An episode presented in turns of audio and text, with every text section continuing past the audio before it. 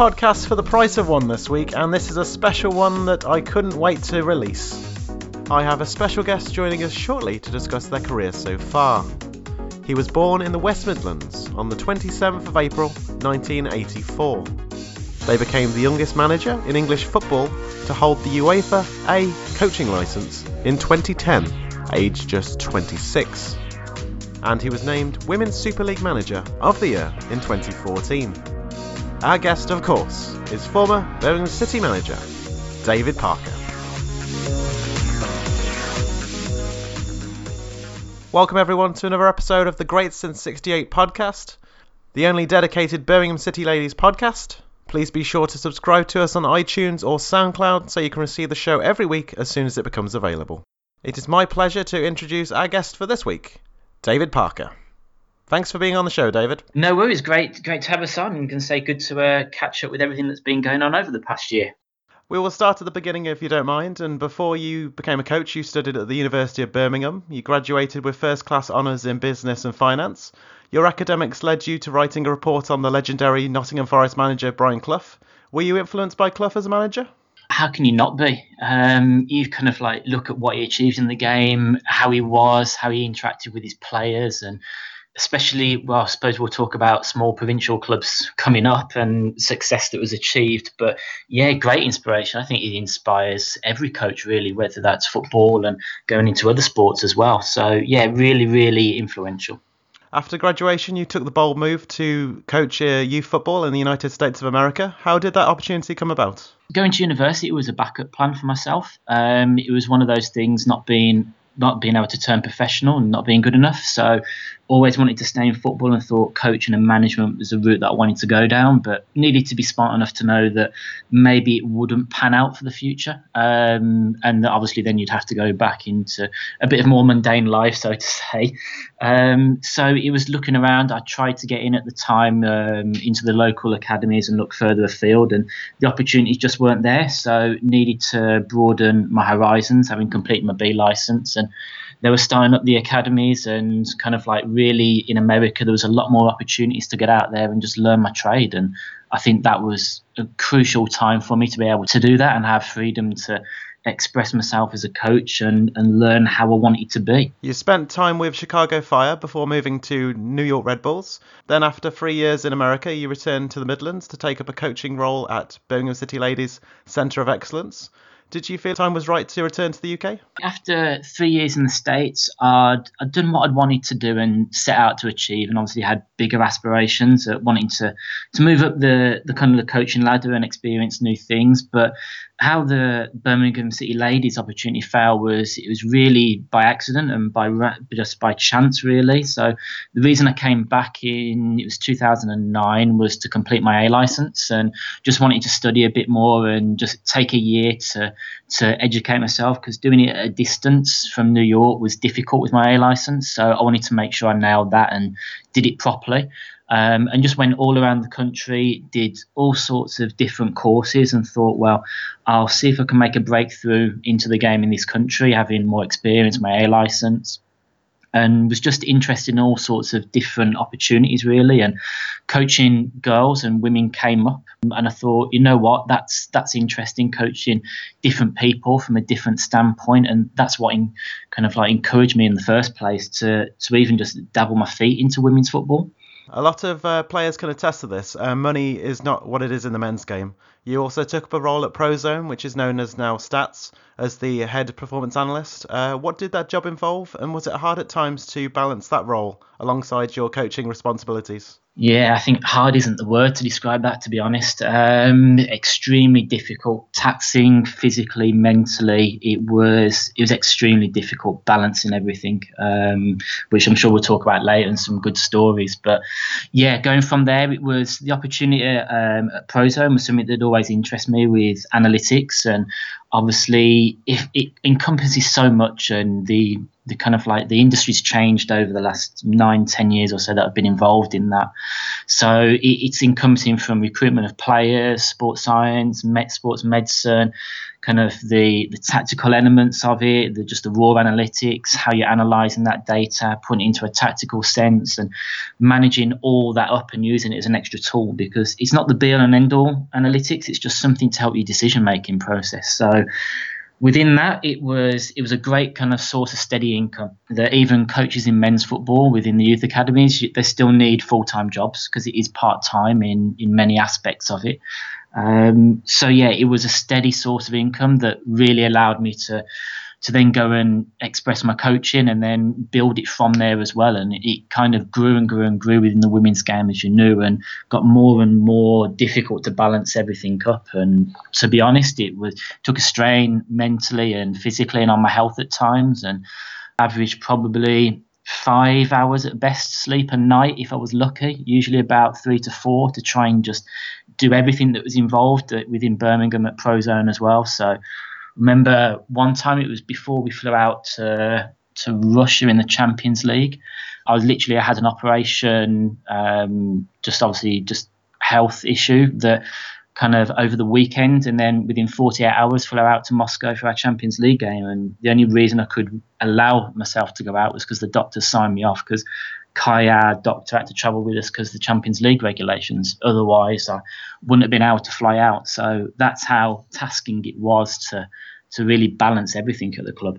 Birmingham, it's a, a, team renowned for its youth setup. It must have been a dream to work with those girls in the first place. Yeah, it was, and obviously first coming in, coming on the youth side, um, and the Super League was was in that phase of being bidded for and going down the application phase. So obviously interesting to see how that would develop. Um, but coming into to the younger girls and seeing them pull through, and then what we were able to really turn around and get a real heavy production line. So there was obviously ones that had trickled through before and had a little bit of a lull in terms of that as a club, and then really be able to push on with the recruitment of the young players, identifying them, and the direction changed obviously over the years from when we had the 2011 and 12 team when the Super League first started up, and how that league changed and how we needed to get ahead of everybody else. And the centre of excellence, as it was then, needed to be as good as it possibly could be. And obviously, them running that for I think it was three, three, four years, however many, just time flew by um, on that front.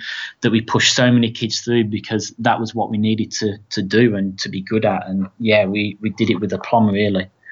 Birmingham have certainly, over the years, been renowned for bringing players through, as you say. You took charge of the Birmingham reserve side in 2010 and led them to the FA Women's Premier League Division 2 title in that your first year. Was there any standout names in that team that you got to coach in that year? The one that will that will stand out is probably uh, Eni now, who's probably gone after she left the reserve team, went to Villa for a season, then went to America, did a scholarship, and then has come back and top goal scorer 2016 season um, in Super League Two, and now at Brighton. And obviously she'll be in Super League One next year, so she'd probably be the one. And obviously going to the World Cup as well in 2015 in Nigeria, so she's probably the one standout from that. But we had Hannah George in that team, Anna Wilcox, who came through as well. Eni would be the one that I think the, the fans would remember of who come through that at that time during my research for this, uh, I came across her as well, Eni, and she obviously got 17 goals and 17 appearances that season. And now that she's at Brighton, as you say, uh, do you think uh, Hope Powell will help her realise the potential she showed at Blues Reserves?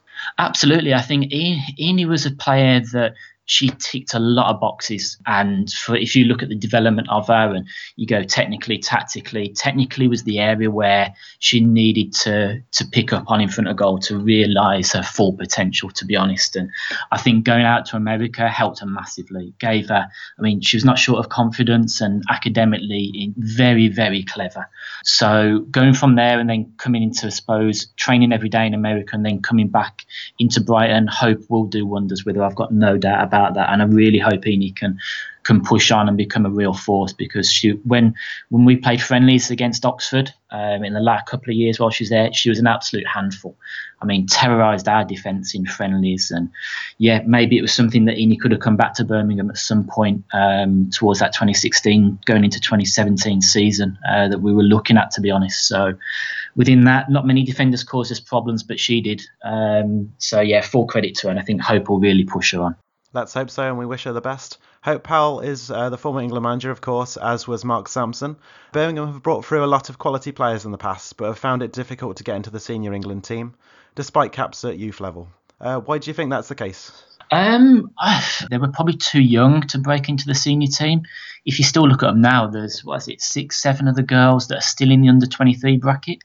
That to get into the senior international level, you've got to be technically, tactically, psychologically, you've got to tick every box. And as a youngster, you may not have all those tools. They they may not be there, or they may need to be refined. And if you're going to go win a World Cup or European Championship, and I know obviously you look at what Mark's done, he's there to win and to win games. And there there are players that are ahead of the current crop and where sorry where I was in charge they were ahead of them so you look at the Izzy Christiansens that a good three four five years ahead of their development spectrum than the girls we're bringing through like your Ethers and your Jesses who are now obviously breaking through. They just needed that time to build up that experience. And yeah they've been playing the Super League and uh, under ourselves for for many years but you need an extra toolbox. And going from a domestic game into an international game is very different. You get excellent excellent club players but going into the international stage, you may need to find an extra gear, or it may not be suited to your game type. So I can fully understand why they weren't in that senior squad, but in time they'll get there. I've got no doubt about that. Having worked with the likes of Izzy Christiansen and um, Jess Carter in previous years, you must be proud to see them playing for England now. I'm massively proud. I mean, proud of all the girls that have had the pleasure of working with, to be honest, going back all the way from the start. That looking at what they've they've achieved, going whether it be World Cup bronze medal, going to the Euros, going on to play for bigger clubs, repping themselves in the Champions League. Izzy and Jess, both obviously PFA Player of the Year awards uh, between them. So immensely proud that I was a little part of their journey and hopefully help them on their way. Um, but then to see them at the the bigger clubs and stepping up. That's that's great, and watching them play and obviously where they've gone to and where they can get to as well is is great. And yeah, fully proud of every single one of the players that I work with and had the pleasure of working with as well. Going back now to your time with the reserve team, obviously that earned you the position of first team manager in 2011 just in that in just in time for the debut season of the Women's Super League. How much did it mean to you to get the top job? It was massive. Um, obviously, sat down had a conversation, um, obviously with Marcus at the time, and how things were going to go about and how we needed to do it as a club. And yeah, fully, fully honoured. And I mean, it was kind of. Uh, joy you get dropped in the deep end sometimes and you, you either sink or you swim. And I remember we'd obviously sorted it all out in kind of like the January, February time of 2011 of how it was going to come together and how it was going to work. So going in there, and I think the first kind of like real wake up call was we went down to Wembley to do photo shoots and TV interviews, and ESPN were there. I'm thinking, okay, wow, you're in the deep end now. You've got to you've got to perform. So yeah, immensely honoured and proud for anyone to give you that type of opportunity and have that faith in you. You you need to reward that faith Birmingham had a tremendous season that year, finishing second, with striker Rachel Williams being the league's top scorer. In your debut season, it must have been great to achieve so much. Yet, given how narrowly you missed over missed on the title, just three points, it must have been one of the worst.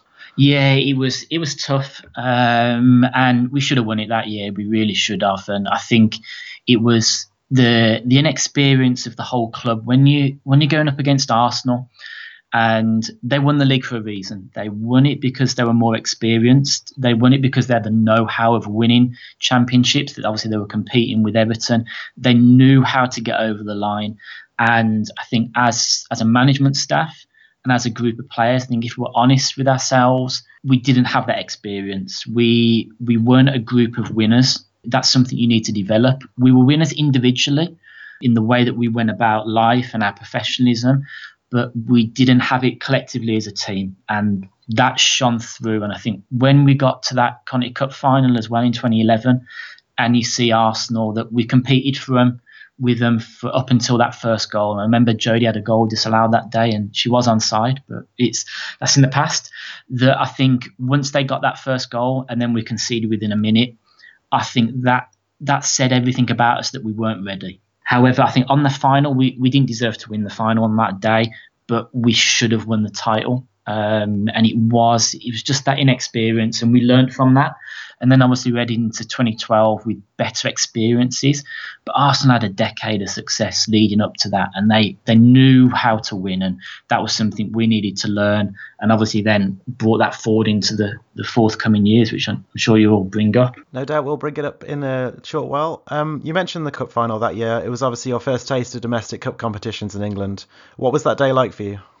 You know what? You you look back and you think going to that FA Cup final, you think you're going to have more days like that. You because obviously coming into it in 2011, you think great, we've got a fantastic team here, fantastic players. We're going to have more days in terms of that. And yeah, we got to I think was it six finals in six years. Um, and you go, but winning it is different. Winning it and walking out Ashton Gate on the day, but walking out, you go, there's going to be more of this, but there wasn't. So I think it's a matter of in the future, hopefully getting on that stage again, that you appreciate a little bit more, especially the afterwards. That you think, I don't know, I had the mentality of I'd won it, great. What's next? Let's win something again. Where probably just sit back, take it in a little bit more, and appreciate those times when they come along a bit more.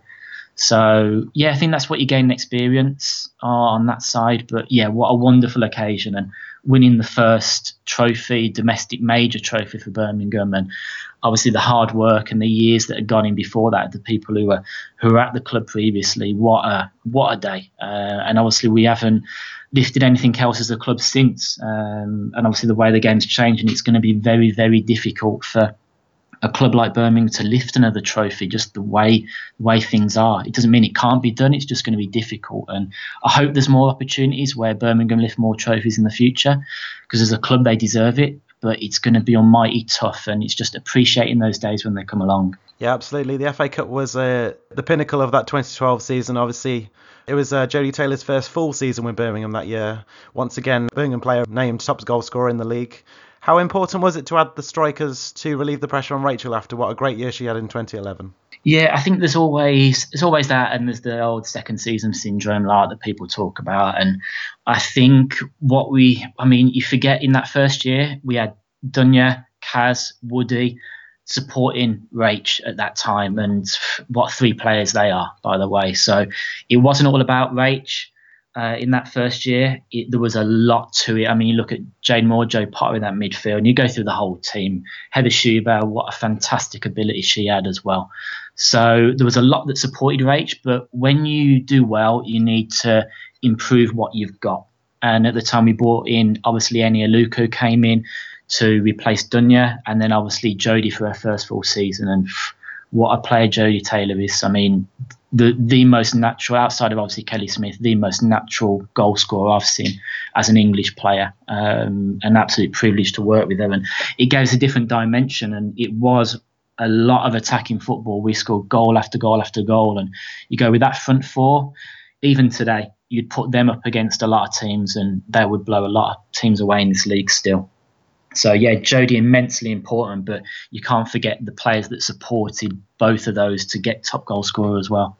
Absolutely, it was a real team effort, and it was another close season, obviously, for Birmingham that year. In the lead up to the FA Cup, obviously, they finished second again to Arsenal once more. For fans that might not have been round at that time, just how good were the 2012 Arsenal team? Going unbeaten all season takes a lot to do.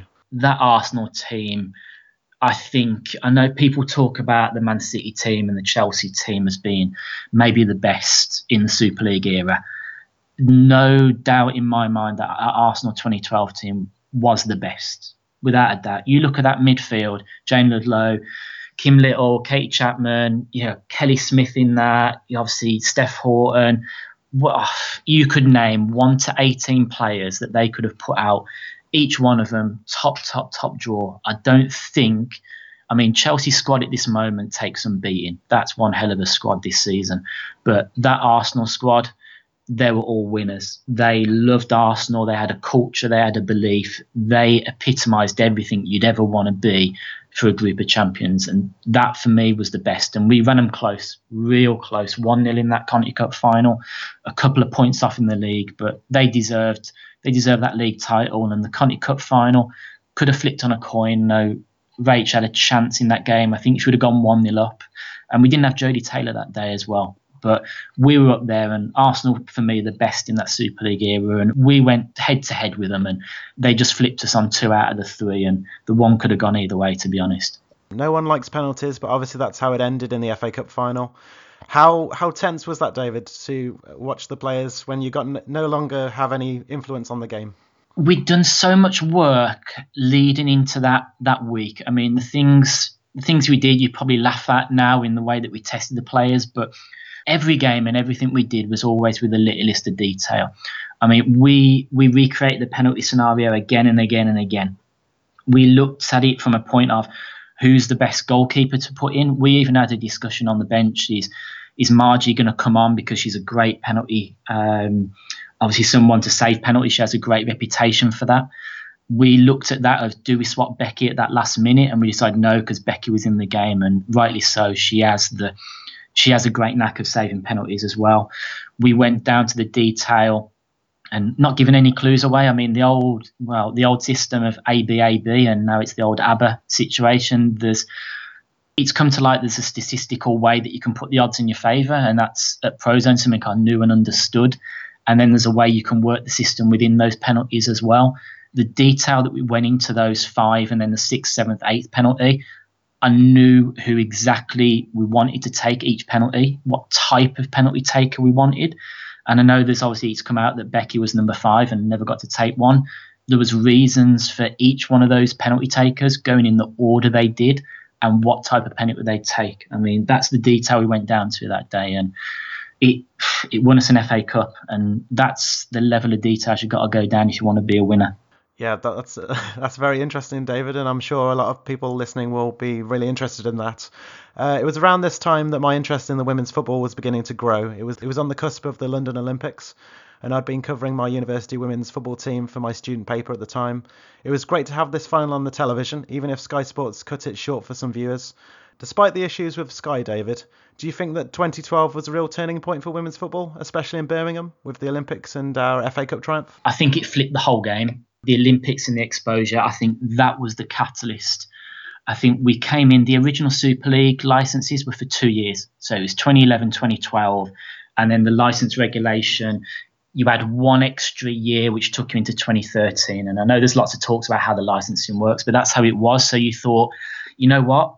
The, this Women's Super League might only last two years. So give it as good as it's got. And then whatever happens after that, there may not be a women's super league. That was a general mindset of the whole league. You did not know how long it was going to last for. So, yeah, the catalyst and Steph that put her on an absolute trajectory to stardom of how she went about that tournament and the exposure, the crowds. It really it didn't just do it for women's football; it did it for women's sport in the Olympics. And I think that alone has been a major catalyst going forward and kind of going into different elements now of the women's sport across the whole spectrum of the UK. So I think that was the turning point for everything that put it on the map. A familiar name on the substitute bench in the FA Cup final was Christina Torkildsen.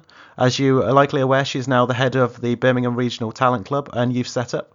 Just what kind of player was she, and perhaps more importantly, as a person off the pitch? Yeah, I think with with Chrissy, obviously we brought her in in the, the 2012 season um, to be a versatile player. Obviously, she had a knack of being a centre forward uh, by trade, um, and obviously then can play centre half as well. So that little versatility and playing her as a, a centre half in the in the main to be a to be a squad player, and obviously the relationship we had she had with all the other players made it a great fit, and it was about developing the culture more within the football club. And obviously, Chrissy could enable that really, really well. And obviously, some great performances and stepped in at crucial times for us over the years. So, yeah, absolutely great to, to bring her into the squad. And he was getting towards the end of her career um, within that aspect. But I think having her around the squad and when she stepped in made great impacts. So, yeah, wonderful person to have around the club as well at that time. Identifying players to bring into youth teams and the reserve team is obviously a big part of our identity at Birmingham City. How did you go about finding potential talent uh, while you were at the club? Notable examples are obviously England international Mel Lawley and Fiorentina's Ellie Brazil. Two great stories about how those two players came came into the club really. So overall, it was you look at it and go obviously running the centre of excellence So from the under nines all the way through, and we had to be ahead of the game, and there was loads of things that we had to to work on to enable that. But I I could tell you, and still now, where all the best young England players are at, or where the potential is, whether they're in the the England teams or not. So on a Saturday, we'd obviously play the games home and away, and the way the fixtures worked, you could pick probably about 40% of your fixtures against teams you wanted to play against because you had a, a, structured program and then lots of friendlies. So the, the main bit of it was that I made sure that we had friendlies against the players that I wanted to go see in the country. So because we built the academy within Solihull College and we could get players from further afar and house them and turn that into a full-time system after two years. So that was the plan. So within that, I made sure that I knew every kid coming through without an exception that you couldn't tell me a name that I didn't know or what she was about or the potential that she had. So that's where so many of them came through. And the start of that was over the winter of 2012 when got Mary Earps, um, Kirsty Linnett, Mel Lawley, uh, Aoife Mannion, Katie Wilkinson. I think that was all of them that year. And that was a turning point. We knew we couldn't compete financially. So we had to bring these players in, and you could bring them in on for next to nothing in terms of wages and obviously transfer fees were nothing as well because a lot of them are non-contracted players. So I knew that they'd be worth something as the transfer market developed, and then because we wouldn't have the wages, you'd be able to sell them on. So every time we sold a player, you'd get the the release of their wages plus the transfer fee as well. So you could put that back in the pot to keep players at the club year on year out, and then also get their replacements. So the Mel Lawley story is a great one, really, for fans. That it came about at the end of the 2011 season, beginning of 2012. I was, sorry, before that, uh, when I was manager of the reserve team, uh, I wanted to sign her for Birmingham before she went to Arsenal. But she'd already made her mind up to go to Arsenal, and it was the right decision. She had a better environment than what we could offer at Birmingham at the time, and she went and spent a little time down there. So then, 18 months later, she got in contact with me after she'd left Arsenal and wasn't sure what she wanted to do, but she wanted to sign for Birmingham and she wanted to work for us. So in that, we just signed Eni, um, and obviously having Kaz as well. And I spoke to Mel and said, you know what, you're going to be a great player, um, but the time's not right for you to come to Birmingham. Even I could sign you, no problem at all, but you're going to sit on the bench for a year because you're not going to be able to break Eni and Kaz in the positions you need to play. So I said, give it a year or however long it may be, and let's come re- come and review it at the end of the season. So she then obviously had the opportunity to go to Bristol under Mark Sampson. And I said, that's a great opportunity. You're going to get good game time there. You may not be guaranteed to start, but you're going to get good game time and develop really well. And she did. She had a great season there. And then obviously, when Eni left, we needed a winger and a long term replacement for her because we couldn't afford to replace Eni like for like. We didn't have the money, didn't have the resources. You can't go and get another England international. Our time had come and gone for that then. Um, so it was about the future, which is why I brought in the five youngsters to develop that.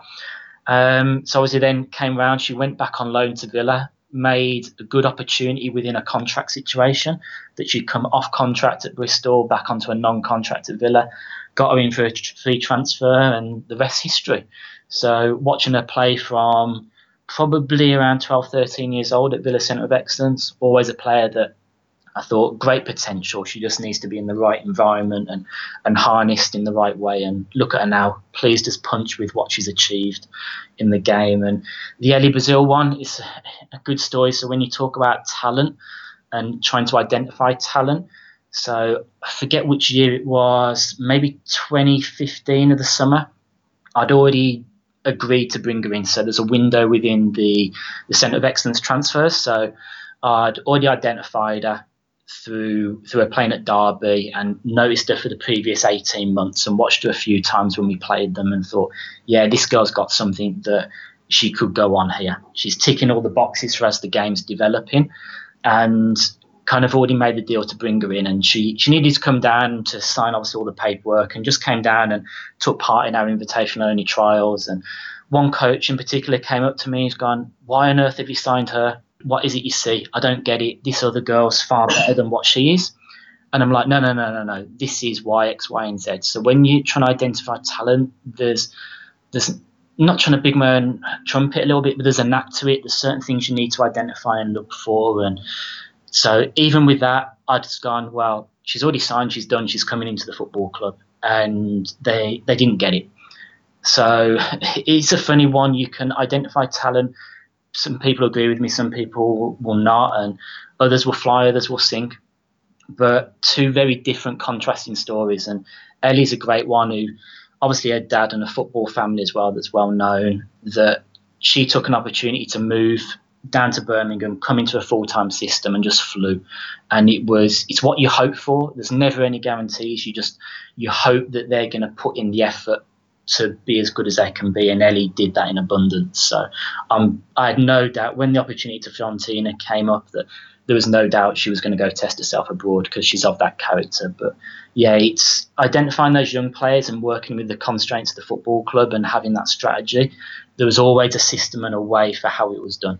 I'm pretty much down the road from where um, Mel Lawley used to live in Kidderminster, so I, I, I know know of her ability quite well, and I, I, it's just amazing to see someone local to me playing for England, which for for a small area like a Worcestershire is not known for its football that much, and to have someone is such a good role model for footballers in this area, and obviously uh, Ellie Brazil going uh, going to Italy, it's amazing to see her doing well over there, and hopefully she'll be back one day in England.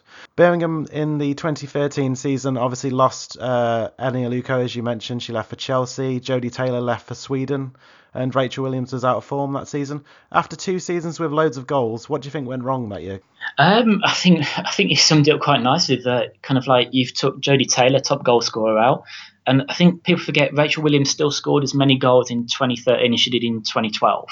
We just lost a bag full of goals in Jodie and Eni. I mean, to replace those players, and that was a lot of pressure on people like Mel Lawley, Kirsty Linnett coming into the team to to replace those goals. And we needed to, to change the way we went about things. And it was a bit of a transitional year for us. But I think even though 2013 was that transition of going from the experienced players fully into the youth development side that I think the team you, they looked on the pitch and when we've got two kids instead of Jodie and Eni, and I think that took a while to get over in the first part of the season.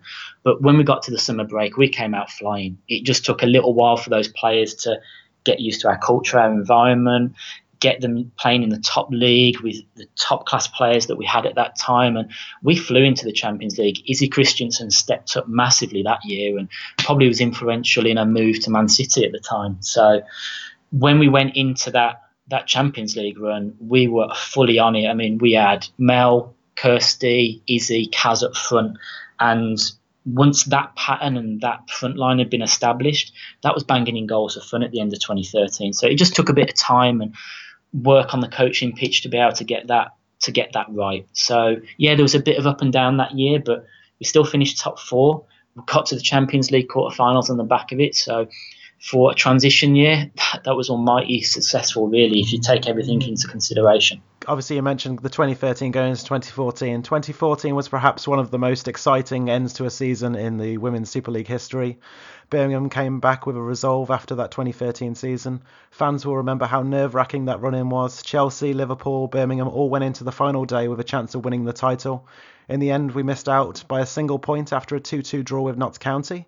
A missed penalty could have sealed it as well. How things could have been. Uh, looking back now, what do you think went wrong on that last day? It wasn't the last day. Um, everyone will point to Karen's penalty. Never in a million years should she ever harness any any sort of guilt or kind of like bad feelings towards that. It was not about that penalty. Um, I look at other games. I look at when we went and played Everton away from home and got relegated that year on the TV midweek. We battered them that day, and there was opportunities in that game that we should have won. I then I look back to refereeing decisions that they're taken out your hands and they are what they are. The Fara Williams goal, that one goal alone cost us Champions League football and won Liverpool the title because of the points flip a look at the decisions at the Arsenal game when we had a penalty given, taken away that would have put us at 1 1 at the time. Um, I look at the beginning of the season when we drew to Everton nil nil. Uh, we played them on a Wednesday night and had Tyresö on the Saturday, and we couldn't play our full strength lineup because of the turnaround between the two games. We had to prioritise the Champions League game. There's many things during the season. It wasn't about the last game, but even before before that, you go in.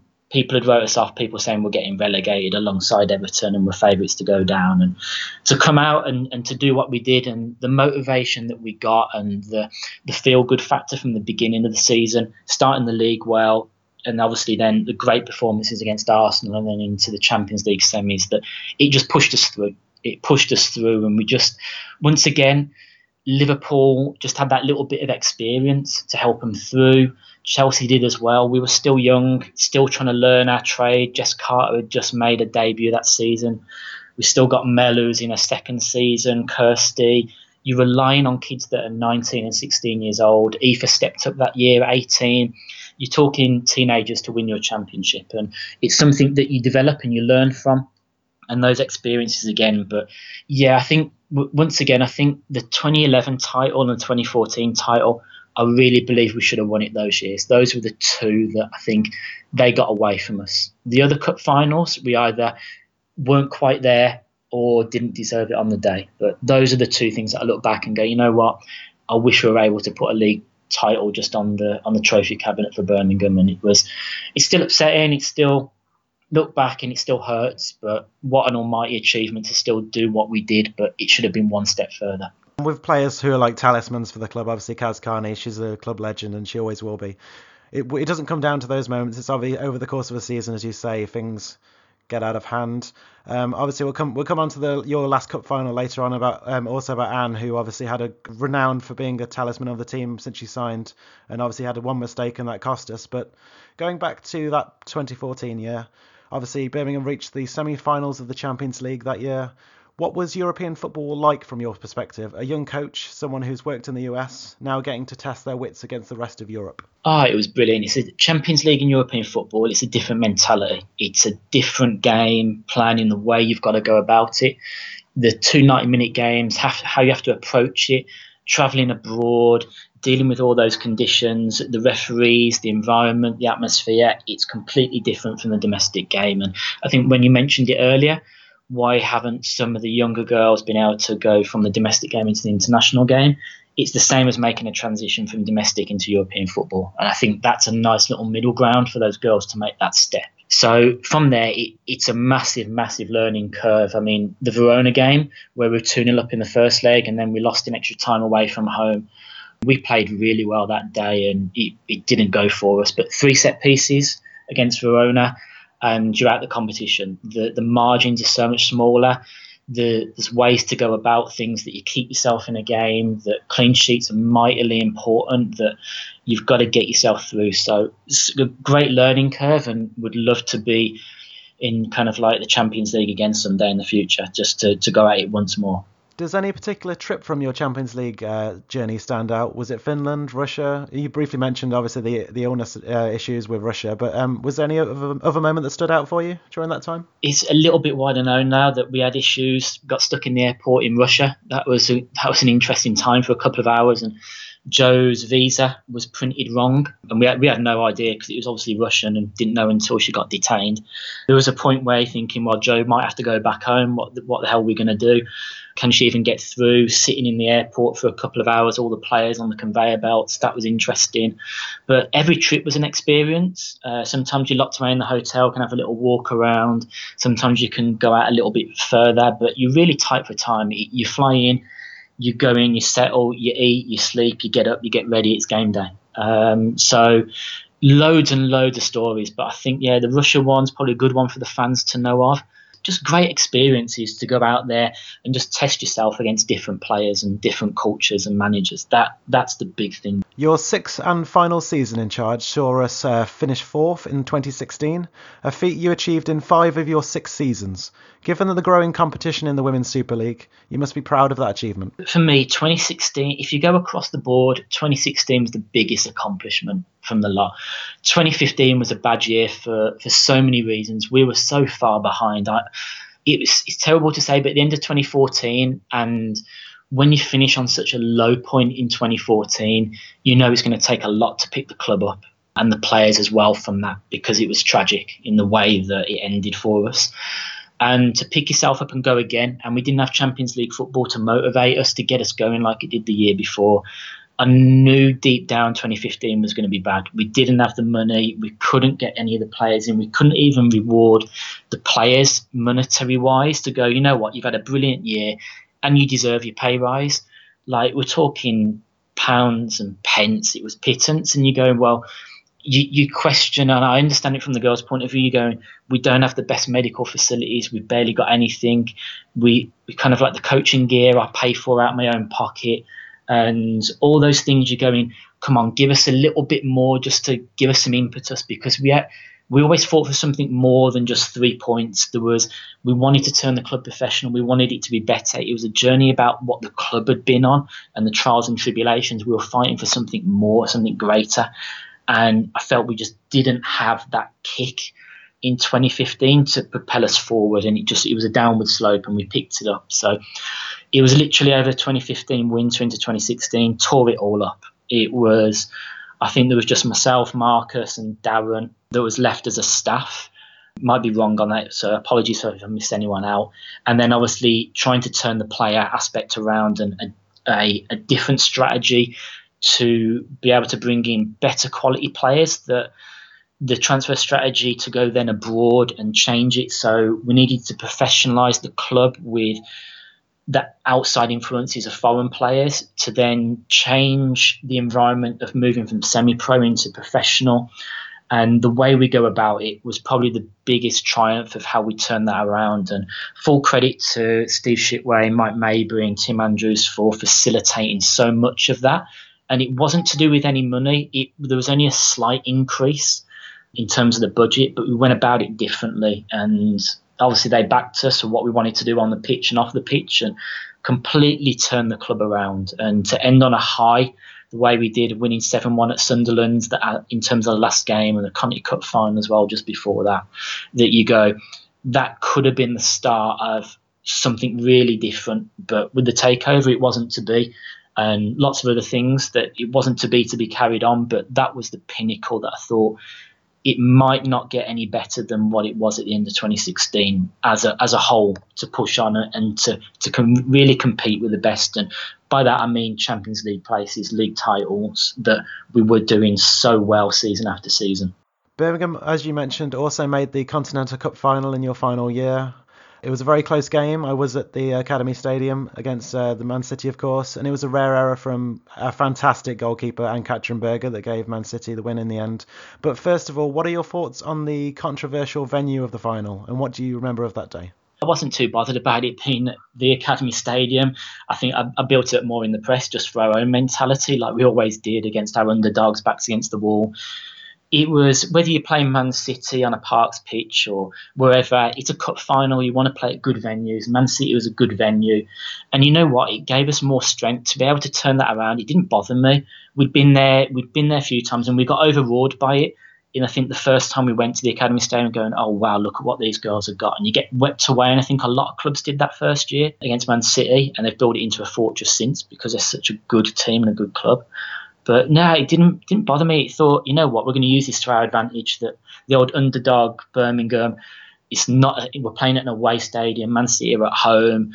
They're massive favourites to win this. We're a young team. We're coming at it. But you know what? I believe we could have. We took the game to them, and it didn't make any difference. It spurred us on more than anything. So I thought it was a good thing in hindsight. There's one man who was with you for the majority of your time at Birmingham, a former Birmingham City Ladies manager in his own right, Marcus Bignot. Uh, how important was he to have around the coaching setup? Great person, great football person, everything about it, and the the partnership we we built up. And I know that people go, well, what was it, and how did it work between you, and everything else. I think what without kind of like being dull and reading out job descriptions and going, well, I was manager and Marcus was league coach. I think that everyone needs to understand whether it's football or business, no one person can be successful on their own. You you need to have different ideas, inputs, so you can make the best decision as often as possible.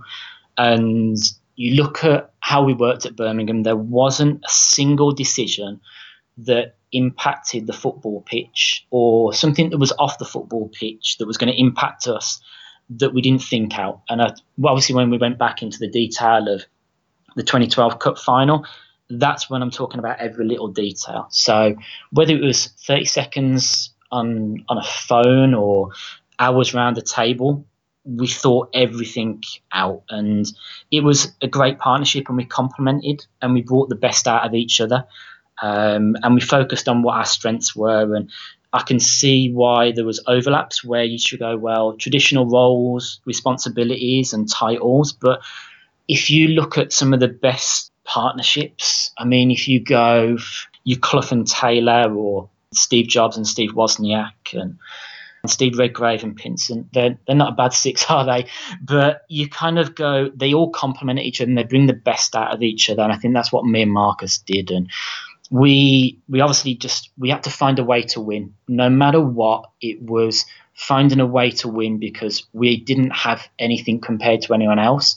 And we had to find a different angle for everything. So if it was relying on each other's strengths, that's the way that we needed to work as as a management staff to make sure the club was successful. So yeah, it was just finding each other's strengths and, and leaning on them and it was it was a great partnership. It really was. Yeah, you mentioned the uh, Taylor and Clough, and I was going to say that brings us right round to the start when you were talking about Brian Clough being an influence, and it's obviously subconsciously at least it was you knew in your head it's good to have someone with slightly more experience to to help you bridge that gap and get uh, success for Birmingham. So that was um, smart smart on your point, I should say. um, I remember one of the games in your final season. I can't remember who it was against, but he, he had a uh, Marcus had a chair that, that you'd like see in a school assembly next to the dugout with his arms crossed. It remains one of the, the funniest uh, sights I've seen at Birmingham City. Do you, do you have any um, um stories about Marcus to share? Yeah, lots. Probably for another day, maybe another interview, because I know we've been rambling on. But I think obviously stories about. I think I know exactly what you're talking about actually, and I think if I'm right, it was the Liverpool quarter final in the Conti Cup, and I think I'll be honest, the way that came about was we both got a chair and we were so bored. I'm not kidding you. It went into extra time. The game had fizzled out. There was nothing in that game, and we just took a back chair because we knew it was going to penalties like there was nothing the, both teams are giving it everything i'm sure it was a piping hot day and we sat there on our chairs and we just relaxed and we just had a laugh and a giggle. We had a laugh and a giggle and we talked about okay well what we're going to do well, this is going to penalties. And obviously cole popped up with that memorable goal that came out of nothing. But it was a routine that was worked on the training ground. So you can say it was something that was worked at and it popped up at the right time. If you look at the pattern in that, it was something we worked on. But yeah, loads and loads of stories, and it's obviously the club would would not be where it was if it wasn't for Marcus all those years ago that built it up and took it from nothing into something, and then obviously then helped and we rejuvenated it again in the Super League era. So yeah, so many stories, and maybe a whole podcast in itself for talking about the stories and times of Birmingham City and what went on behind the scenes. There was a lot of speculation as to why you resigned ahead of the spring series last year. It's inevitable that if one of the longest serving managers in the league leaves, it will be a newsworthy story.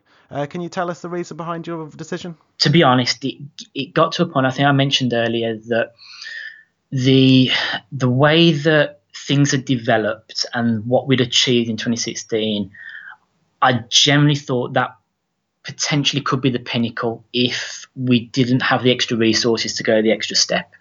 And what I mean by that is I didn't want another 2015 going into 2017, not being able to reward the players for what they did. And I mean that in terms of monetary and looking after them that there was so many occasions I was putting in petrol for players so they could get to training into their cars. I was taking them for food. Marcus did it as well. Other staff did it the the girls couldn't afford to live. They couldn't afford to buy the right food. It was very very difficult. There were so many stories of that, and obviously Marcus had been offered the job at Grimsby, and we always had contingency plans. So no matter what, the club was going to move forward because one day me or Marcus were going to move on, and we both had been offered numerous jobs in our time at Birmingham, some within the, the women's game, some within the men's game, that we've been offered great opportunities and we knew it was going to come. So we planned for that, prepared for it.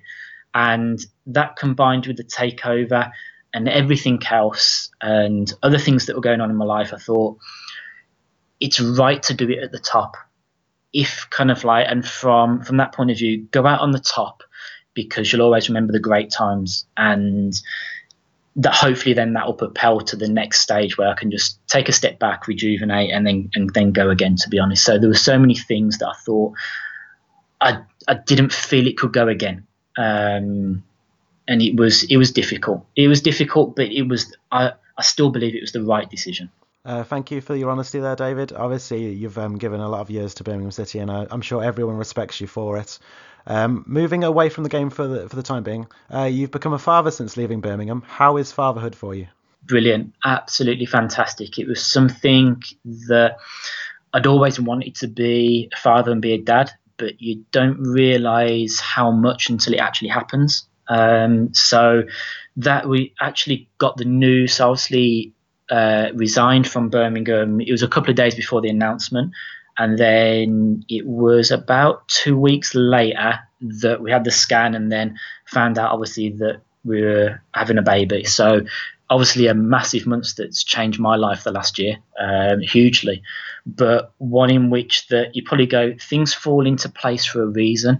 And I don't think there's no way that I could have coped going through pregnancy and obviously the first six months with his obviously turned six months at the weekend. So being able to deal with that and I talk about I didn't have much sleep trying to juggle Prozone and Birmingham and everything else. Things happened for a reason, and that was it was meant to be. So I've been able to really use all that time and enjoy it so much. Go to every scan, go everything about that journey as a pregnancy that obviously what my partner was going through that was able to be there for everything and really put yourself fully into that and almost have a new project so to say. So i didn't lose that project. There was just something new that came along. So yeah very life changing in many different ways but majorly rewarding at the same time. I'm, I'm sure it is, and obviously it's uh, some people don't get the chance to see these moments, so it's um, it's great that you get to experience them with your wife um, along the way. Um, after 12 months out, the big question is, David, what is next for you? When I'd finished and left Birmingham, I thought I was ready to jump straight back in. I thought, you know what, I've done one project and I'm ready to go. Just show me where the next where the next one is. Where's the next project? Where's the next club that's going to excite me and has the same ambitions that I have, that what I want to achieve? Because that's that's really important. That it's not just about picking a club for the sake of it. It's about picking the club that has the right ambitions and the right the right mentality going forward to what they want to what they want to do. So I think now, obviously, with him being six months old, it's I've started now since Christmas time. I've gone. I needed a break. I needed to rejuvenate. I needed to sort myself out as a dad, sort my own life out, to have a break, rejuvenate, and I do feel fully refreshed now, and I'm ready to get back. Um, I'd love it to be women's football. I really would but sometimes the opportunities are few and far between. Not many managers get given the heave ho during a season. There's not much turnaround, and there's limited clubs compared to the men's game. So it's you have to be patient. Um, I'm sure there'll be opportunities this summer with the new league coming in. I'm sure there will be. Whether those are right for me and whether that club feel I'm right for them. So yeah, absolutely, I'm ready to go now. I'll put my name out there and go if there's a job, if it's right, then I'll definitely be of interest. I'll sit down with anyone, listen to anyone, talk to anyone that really wants to push on. And whether that's in England or abroad, I'm welcome to hear what anyone's got to say, to be honest. And I'm, I'm really looking forward to it because I'm hopeful something will come up and then kick on uh, another project. So if there's any clubs listening, just uh, drop me an email, pick up the telephone because I'm, I'm ready and I, I want to get back. I think that's all I have for you, David. Uh, thank you very much for coming on our show, and I look forward to seeing what you have in store in the future. I wish you the best of luck. Thank you very much, Craig, and thanks for having us on. You've been listening to the Great Since 68 podcast. Don't forget to subscribe to us so you can receive the show every single week as soon as it comes out.